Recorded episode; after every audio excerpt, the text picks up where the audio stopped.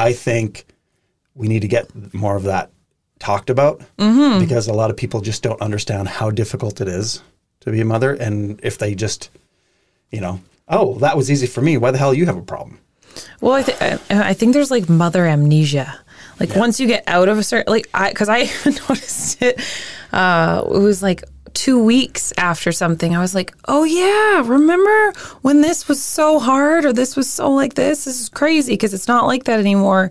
And it's like, yeah, you just forget. And so I think that that's what, where the whole mother mm-hmm. judgment thing can get really hardcore. Is it's like, oh, I would never do that. It's like, well, you probably would would or did, and you don't remember because like your brain is messed up. Yeah. And there's actual shifts in the gray matter, right? You probably know Yeah. that, right? It's like, and so I was like, okay, I'm not supposed to be normal right now. It's fine. It is. Yeah. And uh, anyways, yeah, just kind of running with it. Sorry, I started. I'm jumping the gun. Am I That's jumping okay. the gun? No, no problem at all. I will cut and use that right at the beginning. Oh, that was perfect. Awesome. All right. The Five Elements of Letting Go, the podcast.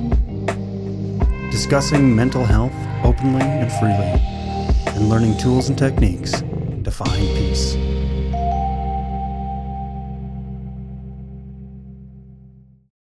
So, hello everyone. Welcome to the Five Elements Letting Go. I'm Dr. Jared McCollum. My guest tonight is Tanya Ryan. And just a little introduction to Tanya.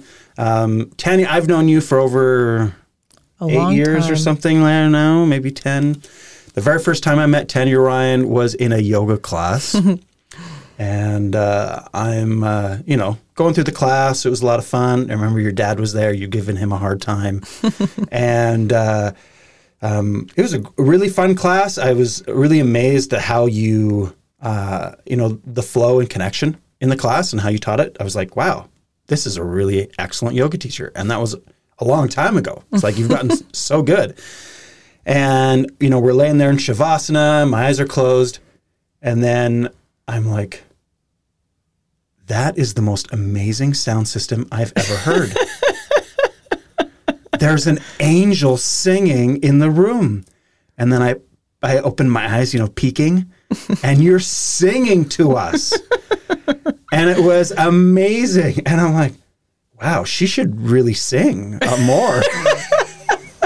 and I, of course, I had no idea that Tanya is a singer and she, you know, she's got some albums now. She's been down to Nashville. She's won contests. She plays, sings at the Stampede every year.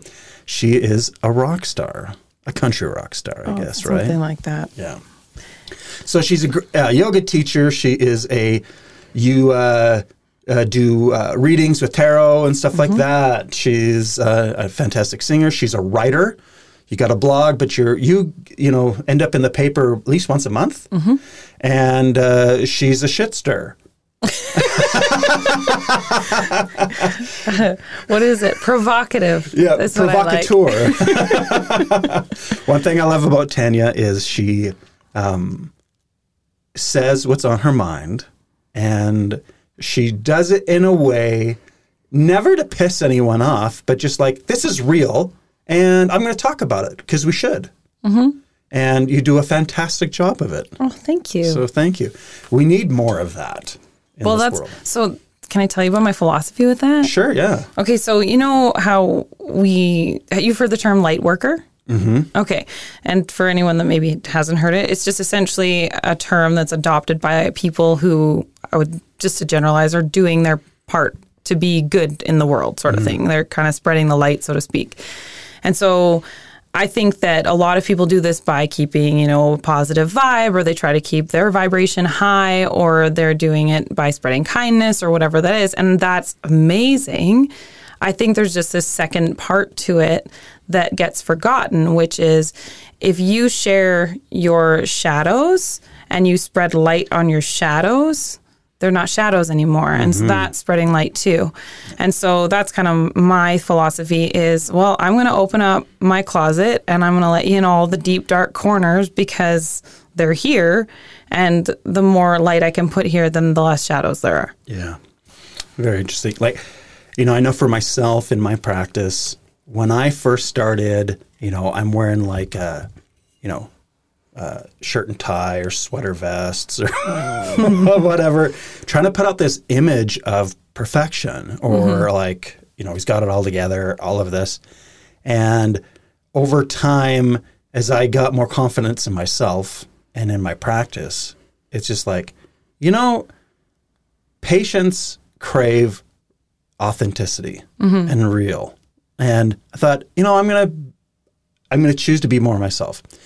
Of course, I hired someone that kind of pushed me in that direction. Crystal was like, um, "You're crazy underneath that sweater vest. Let's bring this out." Yeah. and she was very good at that. And so, you know, I started getting more tattoos and just letting myself be myself. And it's interesting how when you are when you do that, when you put out your real self, people crave that so much that you build really good connections with people when they see, oh, you are you. You're not pretending to be this thing. You're not, um, you know, hiding behind this facade. You're a real person, and you have real weaknesses and, and difficulties, just like me. Um, you're doing your best, just like me. And there's something about that that creates a, a connection, but also shows your my patients that you know we're all in this, and we're all trying to do our best to find balance and health.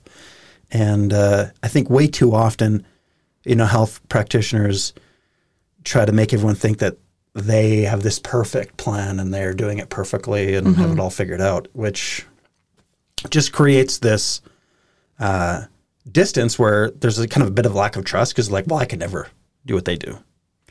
Not that they're doing it, but they're pretending that they're doing it. But yeah, I love that, you know, putting light on your shadows because I. I throw my shadows out everywhere. I know. I was going to say I'm like the straight laced version of you. I'm like, hmm, yeah, no, not a fit, not a fit. Yeah. so, in what ways do you like? What things have you done to help uh, show that shine that light on your shadows?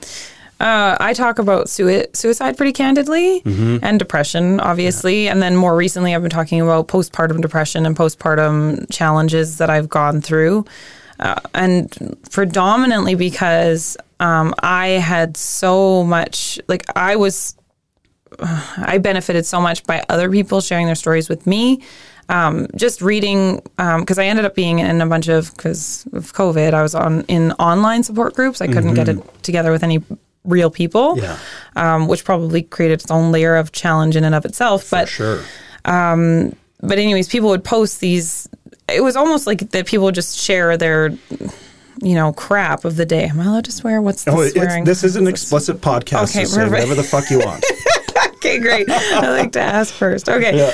So people would be sharing, you know, what happened to them that day. And so reading other people's stories, you're like, oh, because I think it's human nature. We don't want to feel ostracized. We don't feel want to feel alone. Like we're we're herd animals essentially, and we need to feel like we're in a community. And as soon as we start to feel isolated and alone, and that's when mm-hmm. things go sour. Yeah.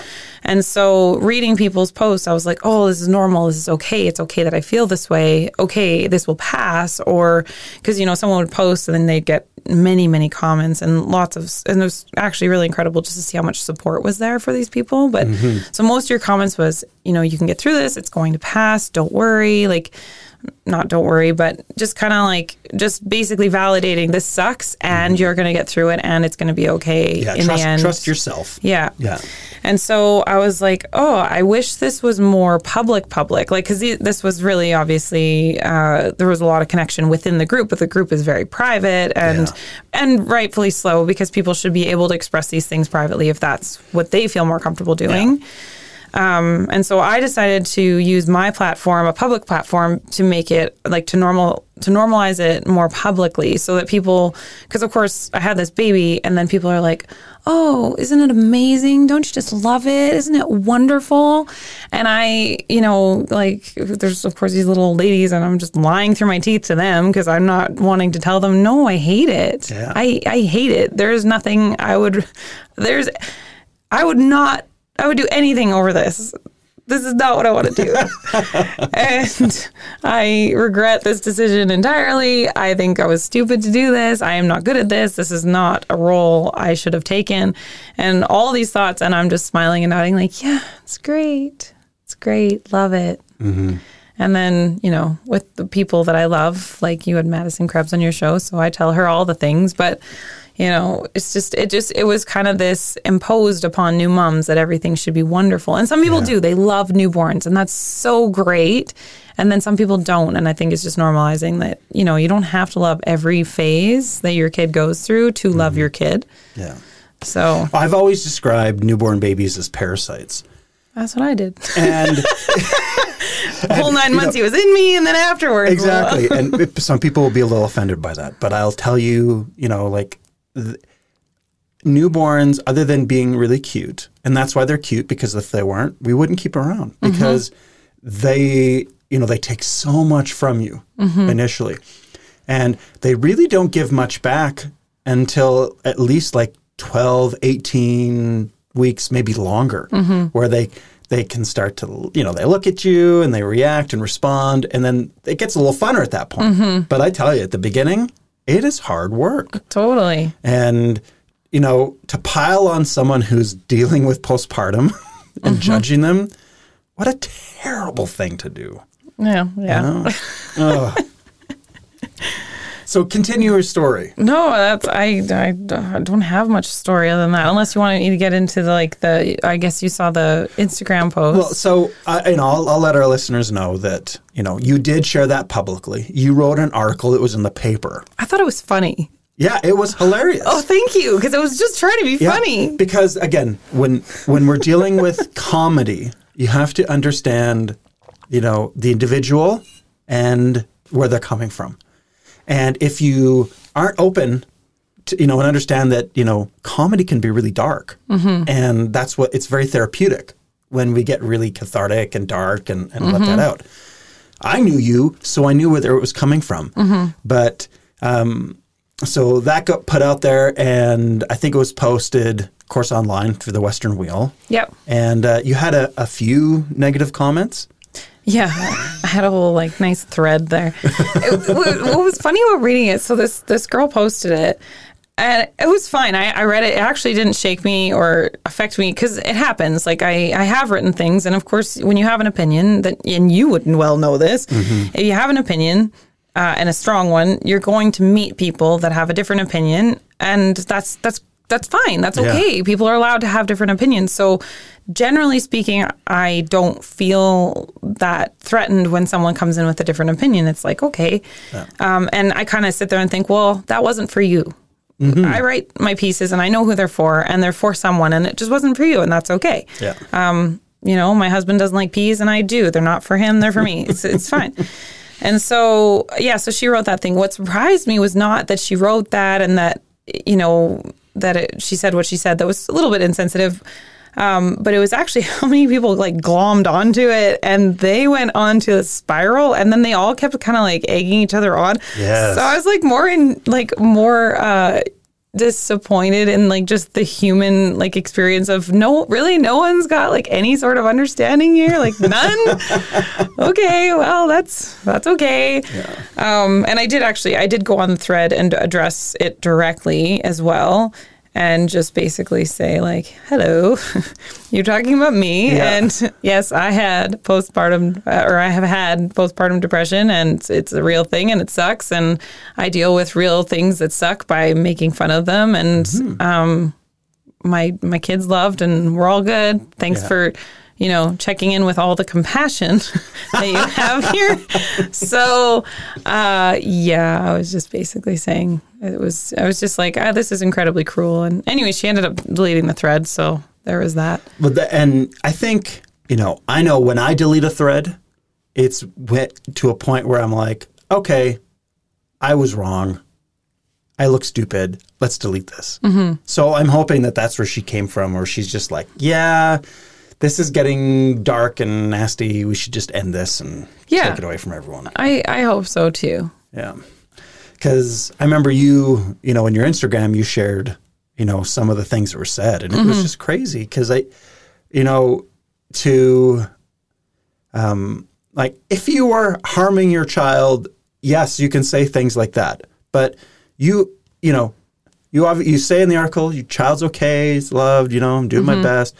But to just attack you when they know you are depressed already, you've flat out said, I'm dealing with this and it's real. And to just attack you. It just blowed my mind that what lack of compassion, you know, Oh, in, in some people. It's just funny. So, spoiler alert. Uh-huh. There is another column coming out in response to that. And you're writing this one as well? It's already, yeah, I think it's out this week. Okay. I'd, I'd actually have to look. So, anyways, it's kind of funny. So, what I say, it, it inspired something in me because I was sitting there, and of course, when when I read her initial comment, it didn't, I didn't feel like have much of a reaction. But then the more comments I read, I was, I got frustrated because I was like, like really, like no one's coming in and just saying like, yeah, I had a baby and it sort of sucked for a little while. Like I just mm-hmm. couldn't believe that there was no one. Mind you, like attracts like, so there Yeah. was that. Yeah. And those that have those experiences because everyone was piling on, of course, it's going to take a very Yeah. brave person Right. to interject. totally so i i was just it made me think about it and of course then i'm sitting there thinking okay this girl that posted this obviously she was raised in a space where her negative feelings weren't welcome like where mm-hmm. her negative feelings were in, like intimidating or they were frowned upon or they it's like no don't cry. Like have you ever heard that you know thing that someone would say to you in like the 80s or 90s was like don't cry or i'll give you something to cry about Yes. it's like oh yeah that's the most helpful thing you can say in Yeah, my brother said that to me all the time. I'm sure my father said that a few times. perfect. I remember someone said it to me once. I was a really sensitive kid and i just remember being like i thought he was going to kill me. Like that was like and, and i wasn't dramatic. Like i legitimately felt my life like it was this big man and i was like five years old and i was uh-huh. crying for whatever reason and he said that to me and i remember feeling like oh my god if i do not stifle my crying right now he will hurt me. Mm-hmm. And like what a horrible thing to do to a little kid but anyways i digress. But yeah so i just was like well okay so this person obviously doesn't have the capacity to hold space for someone that's going through something or experiencing mm-hmm. something that does come off as mm-hmm. negative or scary or intimidating. And that's poopy that sucks and so see i'm used to censoring myself on radio this is good. This is all of my 10 years of training on media. Good job, Tanya. Okay. So, um, so that was essentially what my article became about was um, basically just saying, um, I'm sorry for you that you you were not raised in a place where your feelings were welcome. And honestly, what a blessing for my kid that he is raised in a place where his feelings, no matter what he experiences, I will not deny his feelings. So if he feels angry, if he feels sad, if he feels depressed, if he feels scared, those feelings are not going to be scary for me because I've gone through all of them and then some. So he'll get to feel those and process them and digest them and experience them and grow to be a person that can hold space for someone that might be trying to push him down or try be trying to call him names and he can turn around and go, "Hmm, that sucks that you know you need to feel this way and you have to try to make me feel this way. So. it's, it's so interesting because this type of parenting where you give that freedom to express those emotions, especially for young men, you know, uh, I would I would venture to say that ninety percent of the problems in this world, the root is toxic masculinity. wow coming from a man. But really, my favorite podcast. is it's this approach that you know, um, you know, only girls can show emotion, mm-hmm. and then that's a negative thing or a weakness. Mm-hmm. And if you, as a boy, show any emotion, you are a pussy or you are, and, and all these terms that you what are you a girl, you what are you a woman, mm-hmm. you know, why on earth we allow, you know, a woman to be a derogatory term blows my mind. i know it's really quite sad isn't it And then we tell all these young men that you can't feel, you can't talk about it, you just got to soak it up, buddy, and be a man. And what has that done to men? You know, um, men are like 70 plus percent of all suicides in the world. Mm-hmm. If you look at all the mass shootings, who are they done by? Like a 99.9% they're men. Mm-hmm. And it's all this pent up emotion because they're not allowed to share it and express it. You know, why are so many more men in prison? Why, you know, all these things where we're not allowing them to be honest with their emotions and express them and let them go. Mm-hmm. And there's a, and again, I mentioned this in the last podcast, but there's a great documentary called The Mask We Live In. And it's all about toxic masculinity and how harmful it is to men, but also particularly to women. You know, rape and misogyny and all these things that uh, harm our communities because we don't allow men to express emotion. And that, you know, that overalling, you know, systematic system of toxic masculinity then harms women in that, you know, they're not allowed to be honest with their emotions either. You know, uh, they're still expected to, but it's this negative weakness thing. And it is harming all of us, this idea. And the more we can stand up for being honest with how we feel and letting it out so that we can get help, that we can get support, and that we can let go, I'm all for it. So what you're doing is fantastic. Oh, thanks. you know, just kick against the pricks and you know, literally. oh, yeah. No, it was it was good. I, it was funny because it was really um, so, since I have had uh, since even when I was pregnant, I was really struggling with my mental health during pregnancy as well, and um, I kind of lost because I bought into I a sales pitch that I shouldn't buy into, but it's really hard because I didn't realize how ingrained it was until I was facing it. But essentially, it's been ingrained into me that in my industry, you can't be a mom and be successful. Like you kind of gotta like get it out while you're in your 20s and you're cute and hot and whatever, mm-hmm. and then after that, it's like you know you're out to pasture. And so when I was pregnant, I was quite depressed because I felt like I was losing my career and I was losing myself and I was losing my identity and everything I was. Then I had the baby and I did lose everything. it all went into a big pile of mush. And, um, uh, oh, I lost the point. Damn. That's okay. I got to make notes while I'm no, doing that's all this. Right. But you were talking about how, you know, you're, you're you're in your industry, you're not allowed to be a mom. You're not allowed to have that time to be you and to, you know, have a child and work all that out because it's looked on negatively. And yeah. You chose to take that time. Oh, right. So, okay. So I lost my mojo. Thank you. Mm. You're so helpful. I lost my mojo. See, I also lost my brain. Baby yeah. brain is real. Yeah. Um, yeah. So I, I had no pizzazz because I was like this huge pregnant person, and I'm like, okay. And so I'm supposed to perform, and and energetically speaking, I could not project the way I wanted to. I couldn't move the way I wanted to because the pregnant body is just so different than mm-hmm. my body. Yeah. And it and was hormonally, just, you're a totally different person. Uh, yeah, it's crazy.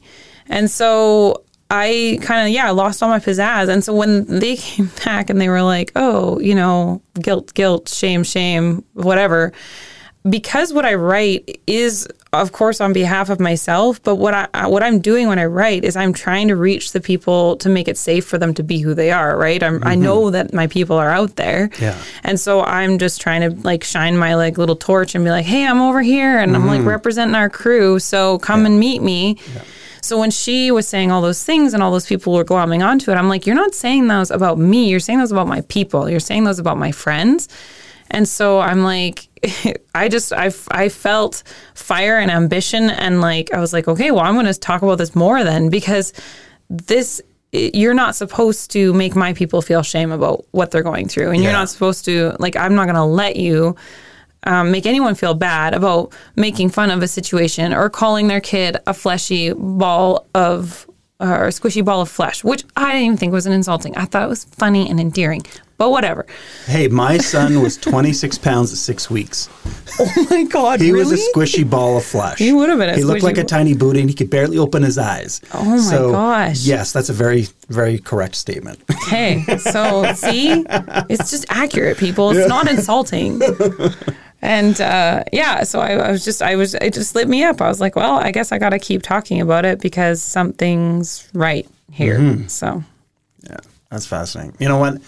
Um, I, uh, so I have three sons, and we, m- with my ex-wife, uh, we did, we got a midwife right off the bat. You know, we had all three kids at home. And with the, what was that like? Like, was it cool or to like have the kid at home? Well, I had my kid at home, so I like to yeah. hear other people's stories. You know, ours, um, of course, I remember. So this is 20 years ago. Mm-hmm. Okay. So then it would be weirder. So, yeah, yeah, super weird. Okay. We lived in Victoria. Right. So you'd think, oh, it wouldn't be that weird. I we would think that, yes. But it was still even weird back then. Right. So. Because you can still say midwife and people look at you like you're going to birth your baby in the barn. Like, yeah, and or, I'm like, no, like she's a medical professional. she or, knows what she's doing. Yeah. Or you're choosing to have your child die at home. Right? Yeah. You know, what is like with that's that? what that's what people think. And I'm like, we did it for millions of years and it worked. And it's just, you know, just in the last 100, 150 years, we, not even, we stopped using midwives. Mm-hmm. And, uh, you know, what's fascinating, there's this book I read Mm-hmm. Uh, prior to my wife, my ex getting pregnant. And it was all about midwifery and women's health and that whole process and just how, to- again, toxic it, the approach was to women. And, um, and then when they took that away from women, you know, midwifery and, and at home births, uh, the rate of deaths, you know, like child mortality just went, just plummeted because they were killing these babies in the hospitals mm-hmm. because they weren't washing their hands. They, and midwives knew how to do this for thousands of years, mm-hmm. but in these hospitals, these men weren't mm-hmm. doing it. And they were killing the mothers and the babies you know, just making it this medical extraction rather than mm-hmm. this natural thing that happens. Well, do you know what I learned? It's like so you know the you see it in all the movies of how the woman's laying on the bed and and do you know why they put them that way? It's so the doctor could see better. It's not Yeah. an effective labor position. No, it's it's so the doctor can terrible see. And it's like position. why? But that doesn't make any sense. Yeah.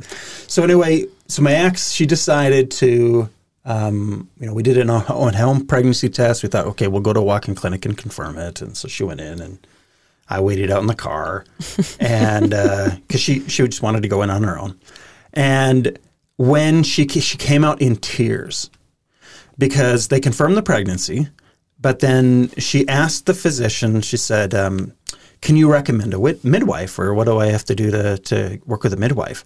And he tore into her about how selfish and irresponsible she was to even consider having a midwife, and how dangerous it is for your child, and all this.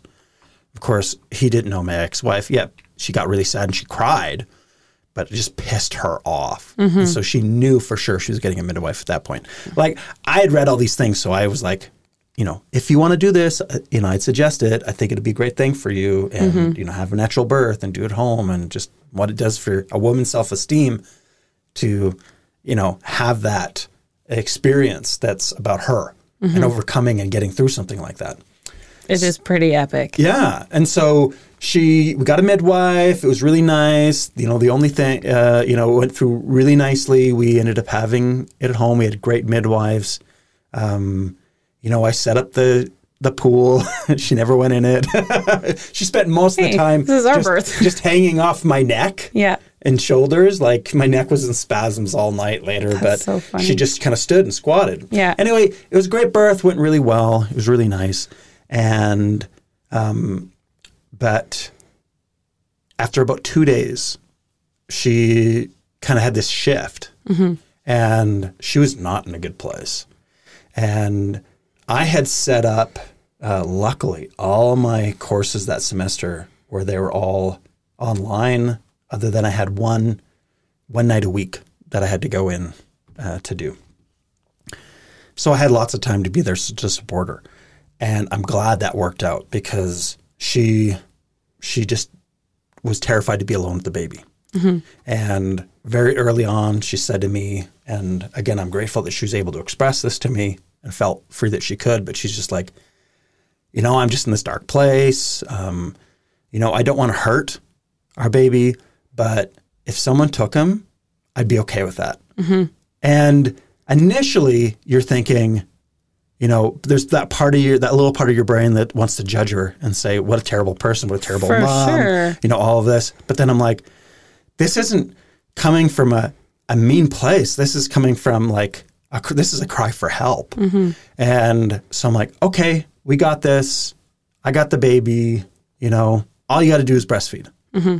And I'll take care of everything else. And you know, I had family helping out. So whenever I went to that class, I had someone at the house with them, and it worked out great. Mm-hmm. You know, like for six months, I was able to be there and you know help her with everything, and it made a world of difference because eventually it was just just just as quickly as she kind of snapped into that dark place, she snapped out, mm-hmm. and she's just like, "Oh, I feel so much better," you know. And and she was uh, she's a great mom, but you know she um, had to kind of go through that, and you know I can't imagine if you didn't feel free to express that and to be trapped in your mind with these feelings and thoughts and you couldn't talk to anyone about it. Well, and just think about when postpartum depression didn't have a name, like it didn't have a Mm-hmm. diagnosis. Like th- I just think about, like all I thought about when I was in my PPD experience was there were people in like the 40s and 50s that had babies and their husbands were like, you know, patriarch and peace out, I'm going to work. And they would have just had to deal with it. And I'm just like, whoa, that's such a trip. And like, and even not even that long ago, I had people comment, and this is a part of like what I mean when I'm writing this stuff is that I hope what it does too is it validates some of these people that didn't have a name for what their experience and and maybe retroactively they can go back and heal some of those wounds just by mm-hmm. going like, yes, this is a thing and thank Yeah. you. This is a conversation that should have been had, you know, 20, 30, 40, 50 years ago. Mm-hmm.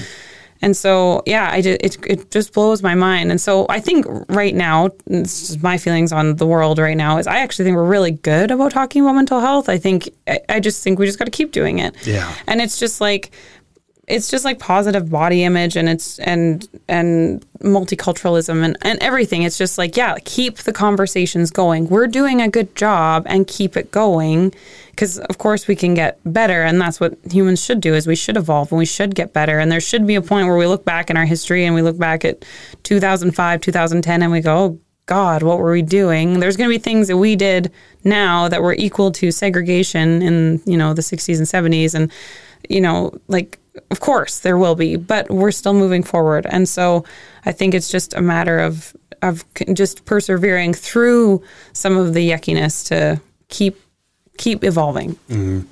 Yeah, I had, uh, you know, uh, but maybe a year or so ago, I had one patient come in, you know, young mom, her daughters, um, you know, she suffered from postpartum for the first year or so, maybe 2 you know, maybe a year, year and a half. And then um, their little one had all these autoimmune issues, always sick, you know, cold, sinus, all this. And, and uh, she came in first, I think, to bring her daughter. So we bounced her back. She was doing better within like three visits. But, uh, you know, I, I recognize that, Mom, you should be here too. And we talked about her postpartum, and it was brutal. You know, she didn't have the supports. She got super judged by the in laws. Um, just no, very little compassion, you know, and supports externally. And so she just felt like she couldn't share or talk about it. And, you know, she's like, I'm never having kids again. And once her daughter was like healthy and kind of hit that toddler stage, she's like this amazing kid that is so easy to raise. And so she's like, oh, you know, and you kind of forget those things. And she's like, oh, I think, you know, we're ready to have another one. And then she got pregnant and then she had that shift in hormones. She came in one day, she goes, oh, what the fuck did I do? yeah and it all comes flooding, flooding back into her head of, oh, I've got to go through that again. This is going to be terrifying. And I'm like, but you know, we're going to help you. We're going to help you stay balanced. We're kind of going to work through this. You know, get you the treatments you need. You need to reach out for more help. You need to get a little more support from your husband. You know, all these things. And she's doing so much better this time. You know, I can't. Baby's like eight, nine months old, and she's just like, you know, uh, she has this in her mind that this baby at, you know, once it's a toddler is going to be perfect like her daughter, and it's going to be so much easier. And I'm like, well, I can't guarantee that, but, but you know, you're doing way better, so good for you. but these are like multiple stories, and whether or not, again, I think, like you said, some women they have experienced this, but because they can't talk about it or they're ashamed, they bury it and don't think about it. And there's this like deep seated shame that I think some women hold on to from those thoughts and feelings, you know, during postpartum. And if they don't hear that it's okay and it's valid and you're not a bad person for it, I would imagine it would affect their psyche over a long period of time, holding that onto that. Well, it's probably like any other, you know, bullshit that we tell ourselves over at any stage of our life that we hold on to. It's it's uh, it affects everything unless you choose to acknowledge it and not let it affect. So, I think I think that that can be a serious trigger for like mom guilt and mom shaming, which is like a whole other conversation I could have. But mm-hmm. No, I I definitely think it can weasel in there. I also think you doesn't have to too. Like I don't I don't kind of believe there's anything that's like permanent. So because I and maybe I just choose that because that makes me feel better about the fact that oh God, okay, I went through this postpartum depression period, and I like the way you said that about your ex, where it's like you snapped in, you snapped out, and because that was the same for me. It was just kind of like crash, like it was just it hit and it hit hard, and I was gone, and there was and then I was just gone, and then when I was back, I was back. I, I came back a little slower, um, like but I snapped back to about halfway pretty quick, and then I slowly built back up. Um, but I'm terrified to snap back because I've heard that too. Is that you can like get somewhere and be like, "Oh, I'm great," and then just anyways. So I'm try- trying to be receptive to anything that happens. But at the moment, I feel really great, and I'm thankful for that. But yeah, the like, I think um, whatever you dis- whatever you go through, and I, I think this is at any phase in life, this is postpartum or not, um, you can bleed and leak onto your kids, no matter what you've been through, it, it's going to leak onto your kids. And I think we have to not get too weird about that because it's just like it, this is. I have decided that the only way to raise a a, a little human being perfectly is to be a god. There, mm-hmm. this is not a task that humans can actually accomplish. Because no matter what, no, but seriously, you fuck it up. Yeah. Because either you are like letting them cry it out and, and get independence and kind of like sort their stuff out on their own and, and that. Or you're you're comforting them and giving them secure attachment, but both of those come with like, okay, but this is neglectful. They might have abandonment issues, and then the other way, it might get attachment issues and not be able to do anything independently and get codependent issues. Like mm-hmm. there is no way not to fuck it up. Like you No. are gonna fuck it up no matter what you do. And and they're they're always going to have issues, or there's going to be things they're holding on to. But what's important then is, you know, all our trauma is dependent on our perception of the experience. So, as as long as you're showing lots of love and support, doesn't matter what decision you make in that. As they grow and you allow them to express their feelings and kind of, you know, work it and let it go, kids are incredibly resilient and will work through it and it won't be an issue you know um, you know like kids don't have any memory of that all they remember is how much they they're loved and even if you make choices that you think oh well that's kind of a little abandoning or you know they're crying it out in their room whatever that child knows that they're loved and they're that's what they're going to remember they don't remember you leaving them in the room crying you know, but they know that mom loves them and they're they're always there and they always feel safe around mom. And if mom needs that break and mom needs them to cry it out to go to sleep, to feel balanced so that the next day she has that love to continue to share, then that's the right decision. And that's going to be different for everyone. And sometimes you're going to do things that may appear to be the the wrong decision, but it's what's right for you and your kid at that moment is most of the time pretty dang good. And we got to stop trying to figure out the because there's no perfect path. No, there isn't. That and that's like that's kind of what I'm getting at is like, okay, so just to be provocative and devil's advocate, it's like if you um, say you do your kid does remember like the thing. I'm, I'm being scary now. I'm being scary mommy. Be careful. Don't listen to me because i might trigger you. So but it, like your kid does remember that and that was traumatic for them and but i feel like what with what you said the best thing you can do is like well that's what i had to do because i'm a human being. I have a limitation. That was my mm-hmm. limitation. So i had to give you that traumatizing experience. So maybe what i can do is show up for you and help you digest your traumatizing mm-hmm. experience eh, because you're going to have them for sure. The kid is going to be like you didn't do this. You weren't enough of that.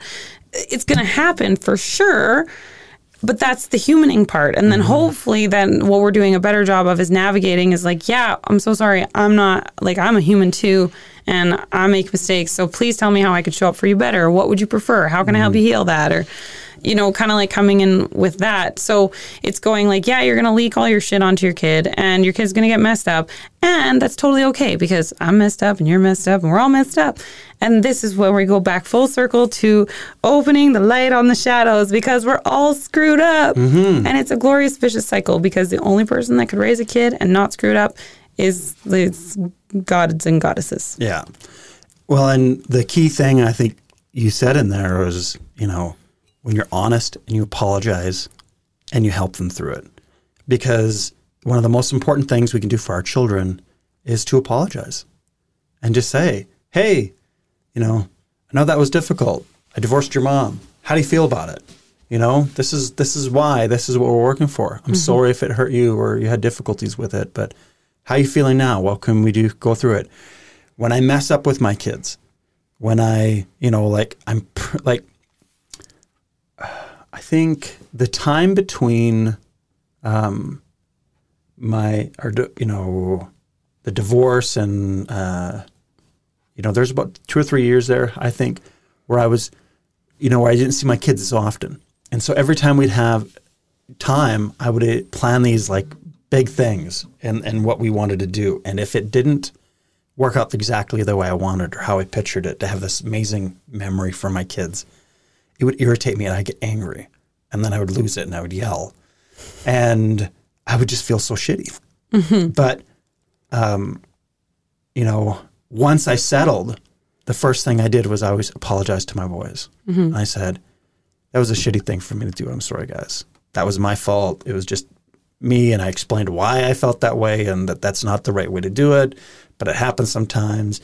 And then they learn that I'm, you know, just as weak as they are, and that I'm trying to do my best, and that I'm honest, and I'm, you know, so that when they have difficulties like that, and they freak out, it's just then they know the model okay, yeah, I did this, but I just have to apologize and they're going to love me and we're going to work through this. And because I can show that and model that behavior, my boys are really good at that. Mm-hmm. And they know that no matter what, we can always forgive each other and we're going to move forward and try to make things the best. But if you don't, you know, teach that to your children, then they have this perfection complex and like all these people commenting on your thing like no no this is supposed to be this perfect beautiful thing so i'm going to convince myself that it is ignore my feelings and tell everyone that it's perfect mm-hmm. it's it's not fun No, well, I, I have this theory too because people, I, I've had people who are advocating for me and, and being on my side with, with these things, and they're like, everyone goes through what you went through. And I'm like, I don't know that everyone does.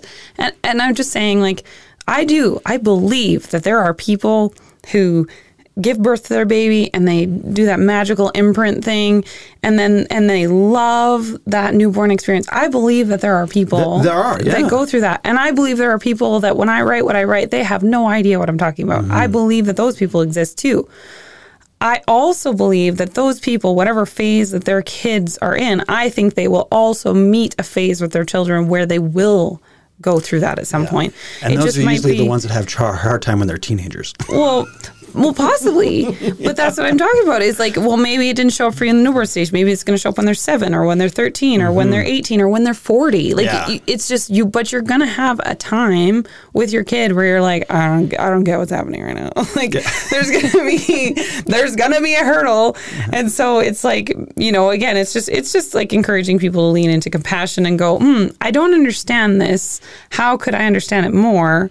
Or, you know, something and then kind of based like I'm now going back to something you said but I do also think accountability will save the world. Like we we deal with like things like bullying uh, and actually I think I actually called them out on that. Oh I did in the article. I called them out. It's like how are you going to teach your kid about bullying when you're a bully? Like Yeah. it's like how are you supposed to and so we we teach about how to stand up to bullies and how to call out bullies and it's like but what about when we're the bully? Because everyone has been a bully but how many stories have you been where someone said I was bully in high school versus how many have you heard that said I was bullied in high school everyone talks about being bullied in high school but there's no bullies. Yeah.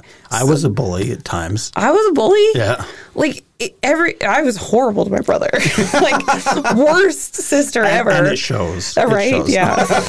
I'm just teasing. So poor traumatized kid. Um, it, I just feel like if, and I have gone back with my brother and said, you know, when this happened, like that was super crappy. I'm sorry about that. And and there's even been times now where I can default, I can feel it. I'll go back into like we'll regress 20 years, and I'll just all of a sudden be picking on him, and I'm mm-hmm. like, oh, this isn't cool. yeah So I just feel like if we can, and it's ugly though. It's ugly when we have to call out our crappy behavior, or and especially when it's something as unattractive as like bullying or rage, or like I feel like depression and sadness are almost easier because they get compassion. Like when you're sad, mm-hmm. someone's like, "Oh, let me help you." Yeah. But when you're angry, no one's sitting there going, "What do you need?" Yeah. like they're sitting there going, immediate like, judgment. Yeah, they're flipping you the bird and going, Mm-hmm. "Screw you." It doesn't invoke a compassionate response, but it needs it needs compassion too. Yeah. And I mean, I also think rage can get really unhealthy. So of course, there's lines and boundaries there. Blah blah blah. We could get a whole other conversation about that. But just generally speaking, it's just having a bit more understanding for what someone's going through Mm-hmm. When they're having a reaction that's intimidating. Yeah, yeah. You know, I I love that how you're saying that we need to be more. You know, all of us need to little be more accountable for our words and our actions, so that we can help each other grow. I think when uh, you know there's certain acceptable behaviors that are bullying and harmful that our culture just accepts, and so everyone kind of fits into that, and they don't see that their actions are harmful because well, those are accepted bullying or you know the things they say or whatever. Uh, but over time, you know, like I've mentioned this on a couple podcasts that you know our morality evolves, and it's separate from religions. You know, because our morality evolves faster than religions do. you know, you know. f- For instance, we always thought it was okay to beat wives. It's in the scriptures that it's okay. Yeah, as long as it's no bigger than your thumb. Yeah. Whereas now we're just like, no, that's not acceptable at all. and uh, Not even smaller than your thumb. yeah. then it's just uh, it's just wild that we, you know, uh, still hold on to those old traditions and patterns as although that should never change and that's always acceptable. But no, we as humans continually evolve and we need to adapt our feelings and our beliefs and our actions to fit what helps our community best rather than going back to some old, you know, like th- those statements that people say, oh, things used to be better. And I'm like, okay, you think it was better for that one thing. But if you thought about how, you know, if we went back 50 years ago, how's that for women? How's that for blacks? How's that for natives? Seriously, I was driving in a taxi. Where was I? I was in LA and I was driving with my Uber driver. It was a black man. And we were talking about about make America great again. And Mm-hmm. I'm like, I feel like if you go backwards, it wasn't better for you or me. Like, like- so what is this great again thing? And it's like economically, okay, at what cost? Yeah. I I mean, like I I, I agree, believe in a healthy economy. Now I'm getting down a really bad political hole here, but anyway, All I got to do is listen to what Michelle was talking about last night. Don't Oh, okay, worry. okay. We've gone way over on the whole politics stuff. So you're welcome to say whatever you Oh, like. well, thankfully. Okay. I'm just saying, I believe in a healthy economy. I do. Like, I really, really do. Uh, what is it? My mom gave me this book called The Purple People, or There Should Be More Purple People. And it's basically like kind of making a play on like the red and the blue and the Democrat and, Mm-hmm. and saying purple people. And I like, I kind of feel like I'm a purple person because it's like, yeah, I see some this stuff and I want to pull from here and I want to pull from here. I don't want you to put me over here or over there. Like, I want to like blend. And Mm-hmm. Yeah. I do feel like that's part of the evolving is is that we we get it in like humans are confused by duality right we're confused because we feel like we have to pick between this or this mm-hmm. when both of these can coexist Yeah. and that's such an important thing to know and be aware of even during depression is going because i was sitting there going how can i feel this way when I have a super supportive, amazing husband. I have family. I have friends. I got people coming out the wazoo that would like drop everything to come and help me. I'm a very blessed person. I have a roof over my head. I do not at this time have financial difficulties. Like I have everything I need. Mm-hmm. Everything I need. Why do I feel like this? This doesn't make any sense. And it's sitting there, and I'd sit there and be like, I'm so grateful because I have my husband. So, how can I be grateful and I can be depressed? I can. Yeah. I can be grateful and I can be depressed. Mm-hmm. And I can experience horrible, horrible anguish and experience really wonderful with wonderful blessings. Like these can coexist. And I think that as soon as like humans evolve to understand and embrace paradoxical concepts, we will start to like see a really big shift. Yeah. And then maybe we'll get, you know, more purple people. Hmm, yeah, I love that. well, it's the same like, you know, with emotionally, we have this extreme that, you know, like right now, there's only two emotions that people think they can feel either happiness on one extreme or depression on the other. And people think you only flip between the two of those. So if you're not completely happy, then you must be depressed. And that's all they kind of accept. Where our one thing that I hope and I talk about in my course to encourage people to have a gradient of emotion. We're both hand talkers. This yeah, so like- we're, we keep hitting our mics here. but this idea that, you know, like I, I talked to my son about this too, and I was like, you know, when you're having a rough day, I want you to give it a name, you know, to that. Because it's, you know, you're not depressed today, and you're not happy. So where are you on that scale? Let's give it 10 names mm-hmm. on the scale of emotion so that you can realize that things do change each day. Well, today I'm not depressed, I'm a little melancholy, or I feel a little frustrated today, or I'm feeling a little stuck, or whatever it is, so that you're not always saying, I'm just depressed, mm-hmm. because you aren't an emotion. You know, oh, I'm de- I'm a depressed person. I'm an angry person. I'm this. No, no, you, that that emotion does not define you. You know, because emotions are a signal of perceived imbalance. So when you feel an emotion, your brain predicts based off what's happening and tells you, okay, well, when these things happen, you usually feel this way. So it gives you that motion to tell you, to predict, you know, kind of give you an idea on how you think you should respond to the situation. So it gives you that emotion. And that is just a signal to show you how you're perceiving this situation. You have a choice with that signal. Am I going to buy into it? Do I believe it? um, or is it unnecessary? You know, is it, is it something that I choose not to? You, you know, it's not necessary right now. Do I need to be angry about that? Well, maybe, maybe not. And then, so we have this emotion, and we think, well, I have to either be angry or I have to repress it, and neither help us because these emotions don't particularly, you know, like expressing emotion doesn't necessarily get anything done. We're stuck in that emotion and repressing them, that just makes us sick, you know, internally and, and in our mm-hmm. mind. You know, so with every extreme emotion, there's that that synergistic expression and anger self-assertion. So you're standing up for yourself. You know, so you're taking that energy and you're turning it into action. And if we can understand these con- what what emotions are really for and how they work that way, then rather than getting stuck in these emotions and you know doing it, it's like okay, your body and mind are telling you how you're how you're seeing this situation. What are you going to do about it? And so we have to take those steps to kind of release this energy. And for you, you're an incredibly creative person.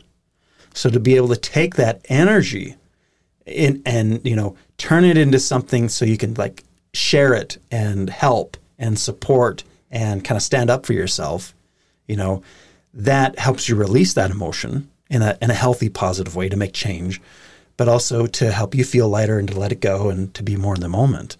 And what a beautiful way to do it. You know, it, you know, it, it helps that you've had lots of practice in finding those creative ways to let it go um, with your music, with your writing, all of those things. But all of us, when we're feeling like like an emotion is too much, because emotions aren't these external things that control us. They are just a signal, and they provide us that energy to make change. Mm-hmm. And so, by acting on it in, in what I believe is a very healthy way, in the way you did, mm-hmm. with uh, you know the writing that article and now responding with self assertion and standing up for yourself, it's just healthy ways. You know, mm-hmm. do you, do you feel you you find that where you when you get stuck, being creative is that tool to help you? Yeah, the, the whole visual I got while you were talking was just really cool. So I'm just going to share it. But Mm-hmm. as I was like seeing it as like like emotion as like a- an electric current, Mm-hmm. and so we can either like stifle it, which just means you're like buzzing and you're Yes. Mm-hmm. basically self electrocuting, or you can direct it and electrocute someone else, Yeah. or you can channel it and Yeah. Mm-hmm. you can put it invest it into something, and then you've got light bulbs. Yeah, So it's like that to me is like healthy outlets. you're is, lighting the way for others. Yeah. Oh my gosh, we're just coming full circle on this. Makes me so happy. yeah, no, uh, what was funny with postpartum depression, and, and I didn't actually know that. uh, So, okay, I, I kind of wish I had a bit more postpartum depression uh, education because I assumed a de- it was depression in the postpartum period. I didn't realize that there was all these other symptoms, which I'm not going to lie to you, I can't even remember right now. Mm-hmm. But I had this full checklist of symptoms when I actually did search it at one point, and it was like stuff like I couldn't make a decision. Like if my husband were to be like, "Do you want spearmint gum or peppermint gum?" I'd be like, "I have no idea. I don't know. Mm-hmm. I, I mm-hmm. have," and I'd get overwhelmed by that choice Yeah. and I would get overwhelmed actually very easily. Like I remember my son didn't cry all day and he started crying and it was like maybe 2 or 3 minutes and I was like I can't handle this. I have to leave. I can't do mm-hmm. this. Mm-hmm. And it's like well it's 3 minutes of crying. Like it's really not a big deal. And so my brain is sitting there like trying to make sense of stuff and anyways there was all these symptoms and those are like a couple but there was i couldn't focus and i um, i actually did i went to go write stuff down. I couldn't even write. It was weird. I was like i had no brain. It was the most it's so hard to explain. I started texts to people to try to explain that i wasn't doing well and i was like oh, i don't know what i'm feeling though. I just i'm not doing well but i don't know what i'm going to say when they ask me how they can help i don't know. I don't know what i'm going to talk about. I couldn't talk. Yeah. um, the best thing I did actually was I went to an intuitive, and all I had to do was sit there and say yes and no because she was like, "Okay, are you finding that this is happening, or you're noticing this, or you're struggling with that?" And I was just sitting there like, "Oh, thanks for putting words to all this because I couldn't do it." Mm-hmm. And so that was really cathartic. Actually, it was just like having someone kind of talk for me, talk my stuff out because I couldn't do it. I couldn't write it out. I couldn't sing it out. Singing made me cry because mm-hmm. I was like, you know, in that whole uh, mindset of my career's over and I'm all washed up. Mm-hmm. So singing was just a trigger for me at the time, and I refused to do it. I wouldn't. And Britton was like, "You should sing to our son," and I'm like, mm, "Nope, I can't. Yeah. I can't do it." And so I'd sing like I'm a little teapot or something stupid, but I would not sing sing to to him. And that one I'm still actually struggling with to get it back, but it's coming slowly. Yeah. Um, but yeah, it's it's directing it into the light bulbs. Is I guess there. I digressed off my point. If it comes back, let me know. Um, but it's interesting too, like you know, so from a you know a, a chemical point of view, when we're dealing with uh, postpartum depression, there is, and I'm I'm sorry, everyone, I can't remember what it is right now, but there's a compound that the body provides um, for us that ha- really affects our um, mental health and our, our well-being and everything and you know where our brain's at. And it is uh, produced normally um, through our body uh, you know most of our lives but during pregnancy that compound uh, that is sent to you and your hormones and brains to get balance uh, in the last six weeks is going straight to the placenta and so there's a reserve in our body that, uh, depending on how much is in there or how well that reserve is, it can last um, usually long enough that we, ha- we can work on that reserve until the body starts replacing it and builds it back up. But uh, if there's a lot of bleeding or you know you're kind of deficient in that to begin with, then when you give birth, then you don't have enough of that afterwards mm-hmm. to balance your hormones and, and you know feed the brain. And they believe that's what maybe chemically causes postpartum. Mm. So traditionally like if you look at animals what's the one thing animals do right after birth? Eat their placenta. they eat the placenta. Because it has those compounds in it mm-hmm. that they so it's been you know sent to that. And so the idea is okay that replenishes the body right away in chinese medicine um, what they do is they take the placenta and they dry it and uh, grind it into uh, powder that's either used as tea or herbs for that first six weeks to prevent this so we're getting that back in the system now, not a lot of people are too excited about, you know, basically eating their placenta. But um, be my community. I actually know quite a few people. yeah, we did that to, you know, with our kids, and uh, um, we didn't do it the first time because I didn't know much about it because I was, you know, uh, I wasn't uh, in Chinese medicine at that time. But for our next couple, that's what we did, and I believe it made quite a difference. Now, I'm not saying everyone has to go out and do this, but to understand that, you know, it is not just an emotional thing, but it's an actual physical depletion in the body. And that's why you can't think straight, your memory, you're indecisive. There's this deficiency in the liver and those enzymes, and it's causing this imbalance. So it's, you know, it's not in your head, people. this is very real. and it is happening, and uh, you're not a bad person if it happens. And even if you do all the right things, it still might happen. So you have to be very patient and forgiving with yourself, and uh, reach out for help. Yeah. Um, you know, to even say that uh, someone is bad for their experience and their their difficulties is just unkind. You know, it doesn't help anyone. Well, it helps them feel better. Mm-hmm. So there you go. I'll sacrifice myself for the cause. It's fine. Yeah. So, what tools are you using currently to help you? Oh, I have a Find plethora now, which is so exciting. I've got to like pull out the big guns with this one. So I have a prescription uh, from the doctor, which I, I'm taking a lot less now, which is awesome. Um, the support groups have been super, super helpful. Those online Facebook support groups are my favorite resource, actually. And uh, the other, my other favorite resource was was therapy, like talking to to a counselor, and she was so helpful. I have the best therapist in the whole wide world, so she was awesome. And then, Do you want to plug her? oh yeah, I, I could. I don't know if she's taking people right now, but her name's Tracy Sutton. She's amazing. And um, and then, like I mentioned to you, I saw a friend. She's an energy worker and she's an intuitive. And of course, I'm going through all this during like isolation lockdown. Yeah. and so I'm I couldn't utilize a lot of resources. Like I probably would have come and seen you. I felt And- terrible because both Chris and I were like, Tanny is being really quiet. is Tanny okay? she, where'd she go?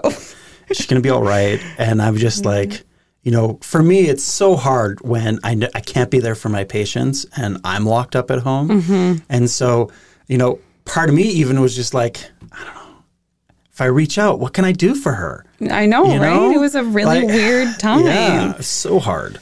And so, yeah, it was it was funny. So a lot of those resources. So I was just lucky because that intuitive energy work, worker, and I'll plug her too. But she's a friend of mine, and so that was sort of like, hey man, I'm kind of I need some help. Would you mm-hmm. take me? Like I'm healthy and I've been in isolation for this long and all this stuff. So she took me, and her name's Melanie Dawn. Do you know her?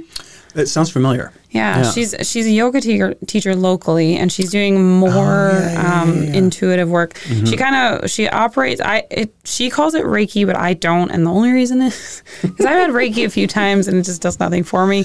But her, it's like it's it's a m- weirdly cool experience, Yeah. and it's very very like she so she physically touches you, and she talks you through stuff at the same time. And it's just it's a really cool Mm-hmm. That combination. sounds like Hakomi. It's it's similar. psychotherapy? Yeah, not quite Hakomi. I do have a friend with Hakomi too, and I ended Mm-hmm. up seeing her later, but that happened to happen much later because that the massage like she does massage too, and she was later and when Yeah. things were reopening. But um, it's it's Hakomi-ish, but it's not technically. Mm-hmm. Um, and so yeah, it's it was. She's unreal, so Lovely. I highly recommend her, and I think you can find her at melaniedawnyoga.com. That's fantastic. You know, we'll have to have you back in because I want to talk about suicide with you Oh yeah, let's do it. because I have lots of opinions on that. So do I. And, I have jokes that people don't like. Well, you know, really, you know, if you really want to talk about like, you know, discussions in mental health in general are something that we need to talk about and how much they help. But I do believe suicide, we need to talk about it even more oh, way more. because, you know, of course, my opinion, and I'll just drop this mm-hmm. so that, you know, in a few months we can think about this. Yes, we can I'd love to- percolate. Love to, bring you back in and talk about this because it's, it's a discussion that we need to have. In that, I honestly feel that suicide should be legalized. And my purpose for this is I do think we need to set up centers where if you, are, you know, because getting in that dark place, like there's a high percentage of people that ponder suicide, mm-hmm. that think about it, think of it as an option, you know, and then there's that other, you know, a smaller percentage that actually think about what to do mm-hmm. to commit suicide. And then there's those that get in this like dark window. And it is anywhere from like six to 18 hours, mm-hmm. this dark window that people get into. And if they've had a rough day and there's, you know, implements available, they will go to that place. Mm-hmm. I have had patients come in, sit down, and tell me, I want to kill myself today. And luckily, there's a treatment within Chinese medicine that only takes me two and a half minutes to pull them out of that dark space. Mm-hmm. You know, they're still, they don't want to do it anymore. They still might consider it or think about it, but that's a different level entirely. It is, yeah. But if we could take away the stigma and provide somewhere where someone could go and they check themselves in and they say, I'm in this really dark place.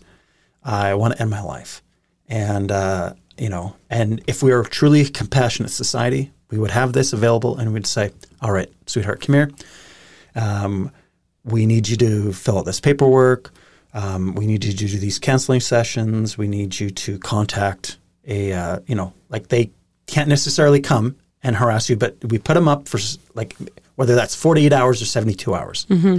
And they're loved and supported and, you know, given some things. And if the end of those 72 hours, if they choose to kill themselves, you know, they, they want to take their life, then someone is there to love and support and do it in a nonviolent way to, to guide them out of life. Mm-hmm. Because to me, we are so compassionate when it comes to our animals that when they are suffering and at end of life, we're totally fine with, you know, uh, guiding them out of this life in a very compassionate, loving way. Mm-hmm. But we refuse to do this with humans. Mm-hmm. And the percentage of people that would actually choose suicide after all of that support and love are, is so low. Well, it's, it's like you said, even getting them out of that window. Yeah.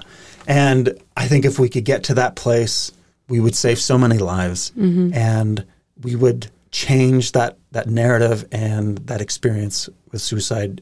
And we would be a much more compassionate society in general. You know, we got to take away this idea that this is a sin and that this is like this terrible thing. You know, we have to get a better understanding of what brings people to that place and what it feels like and what happens. We need to research it. We need to be open about it. And uh, then we could truly help people. But just not discussing it and making this terrible thing is incredibly harmful. Mm-hmm. And uh, if we can support people in that way, we could learn so much and save save so many more lives. So that's my. I'll drop that on you. Okay, cool. I get Okay. to go home with that. We can think about that, and we'll come back in a, in a few months here, have a discussion again on that because I, I think um, it's uh, something we need to consider as a culture. Definitely. So everyone can you know send me nasty comments Yeah, about the that later. Suicide Center Yeah. by Jared McCollum. Yeah. but it is You want to talk about provocative? Yeah, yeah. Let's drop all that stuff out there. You should, you know, they'd never let me write in the paper, but if they did, they wouldn't. And you know what? It's probably a good choice. Thanks. but this was a lot of fun. Thank you so much. Thanks for having me. Anything else you want to share before we, you know, cut out here? Any thought that was trailing that I interrupted on? And No, popped up. There. yeah, yeah, we'll put all your information in uh, below, and um, yeah, you know. Uh, if you want to you know, have a little bit of fun, definitely check out the Western Wheel on what is that, the third week or the second I, week I think every I'm month? usually the second week. second yeah. week every month. And the, uh, uh, what do they call that? Uh, Opinion column. opinion column. Mm-hmm. And uh, tanyaryan.ca. Follow her on Instagram. We'll put all that information in. Go listen to her music on Spotify. I'll put those links in as well. Oh, gosh, so you're going to link them uh, out. I am. Thank Yeah. you. Yeah, I did uh, Madison's and I had to put in like 12 links. and I'm sure you have just as many. And I even left do. some out. yeah, just leave some out. It's fine. it's good. There's lots there. Yeah. But, uh, you know, we, we talked with Madison about the power of music and how, you know, in, in times it uh, can define our emotions and support our emotions and help us heal. And uh, you've got some beautiful music out there. Oh, Thanks. And uh, uh, one of my favorite songs, we I, I don't even know if it's too explicit even for this podcast, but Wow, that's heavy duty. one, one of your favorites. Oh. I don't know. Give me the D. Oh, what, I, I thought you were talking about one of your favorite songs in general, Oh, but it's one of my no, songs. one of yours. Oh, I'm honored. I'm honored you have a favorite song, and yes, that is nicely explicit, isn't it? I get all the oh, I get all the explicits in there. I got there's a lot of your songs I think are hilarious. Oh, thanks. You always uh you know, there's there's very few artists and and again, you know, country music is great for this because they do tell a great story. Mm-hmm. And but yours always have this you know, just like your column, there's this quip and funniness and play in your music, which is beautiful. I love that. You know, we need that. Uh, you know, when you can listen to a song and it can make you laugh at the same time, that's that's perfection in my mind. Oh, Good thanks, job. Thank you so much, everyone. Tanya Ryan, um, you know, check her out. Check all the links. Uh, she's definitely someone to follow because she's she's hilarious. Even if you just watch her stories every day on Instagram. I'll post my husband. He's actually the funny one. yeah, yeah. I'm waiting for uh, all the reels on Instagram. She's gonna or TikTok. She's gonna do with this baby. I know. I got to work on my TikTok game. I, I'm practicing TikTok right now. I, I hate myself for it a little bit, but it's happening. I don't think I'll ever get there. It's But I'm okay hard. People put a lot of time into that shit, and I'm like, "What are you doing? Yeah, I can't do this." yeah. I'm not that dedicated to Yeah, I gotta. online stuff. I'm, I'm, sorry. I'm trying to. You just you you can't lose. If you lose it, you lose it. You got to stay on the whole social media game. I'm trying to stay ahead of it here. No, I you know, like with anything, you know, just as we you mentioned earlier with your writing, you are reaching out for those that you know are your people and need you need that voice and you know that flag that you're holding up for your your people. I feel the same way with my practice, in that uh, not everyone fits in my practice and with me, and I'm not looking to serve everyone. I'm looking for those that fit me and fit my practice, and it's the same with your music and your profession. You know, um, there's uh, you know, being at the very top is not healthy. You know, you're looking for that, you know, that that that middle road where you know you have this career that lasts as long as you want, and you've got a good following. You've got that those like 1,000 hardcore fans, and that's all you need to have a, a great career and and a great life. And uh, you continue on this path, and it won't be hard at all for you to to achieve that. Oh, thanks. I'm gonna come here more often. I like this. This is nice. All right. Thank you, everyone. Have a great evening. And, uh, um, you know, if you listen to this podcast on whether it's a uh, uh, Apple or Spotify or anything, if you take a chance to review, that would be wonderful. Yeah, do it. Then more people can find the podcast. Yeah, there we go. subscribe. Yeah. Thank you so much, everyone. Have a great evening. Well, that was a lot of fun. I always have a great time hanging out with Tanya and having chats with her. She's one of those inspiring and, you know, together people in the world. So talented in so many ways. And her, you know, uh, confidence and, you know, uh, love for speaking her mind makes her a very special and wonderful person. And we need more people like her in the world. And I appreciate her boldness and stepping out and being vulnerable to the whole community to help a lot of women. Um, in my clinic, I see a lot of postpartum. We can help it quite a bit. Um, but that suffering is very real and it is scary. And when we, you know, shame women for just uh, telling the truth and being honest about how they feel, it is cruel and unkind, and uh, it's not necessary. So I, um, I am very grateful for her, uh, you know, putting herself out there and uh, sharing that story. Um, you know, uh, it's definitely worth a, a listen if you want to go on the Western Wheel. Uh, um, com, I think it could be. I'm not sure if it's .com or .ca here in Canada, but uh, the articles will be there. I read her new article um, just yesterday that came out, uh, kind of her rebuttal to these people, and it was very well done and uh, showed a lot of maturity and um, you know confidence and she just was very grateful for her community and all those that support her and uh, you know all the good things they did to help her through that and uh, it was lovely. And uh, you know let's hope those that were quick to judge and um, maybe said some hurtful things that uh, they may think twice and realize how what she shared was very helpful and uh, that when we do talk about mental health it helps everyone. And uh, you know, I saw another little saying today on Instagram where it was, uh, you know, a little saying saying that when we share our mental health on Facebook, it's a you know we're crying out for attention or a cry for help, and somebody crossed it out and said, a very healthy practice. and I totally agree. You know, the more we share and are honest uh, about those things, the more people can learn and grow and, and help one another.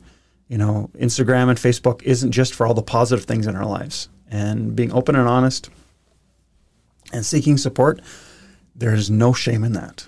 So thank you, Tanya, for your words and uh, your laughter and your fun. Uh, thank you, everyone, for listening. This was a really fun episode. And again, if you want to learn more about the five elements of letting go, the uh, courses at uh, you can find everything uh, linked to my other pat- podcast with my son at jaredmccollum.com. And of course, all the links are below. Thank you, everyone. Thanks for listening, and uh, take care of everyone in your community. And again, don't be afraid to really say how you're feeling today. Thanks, everyone. Bye bye.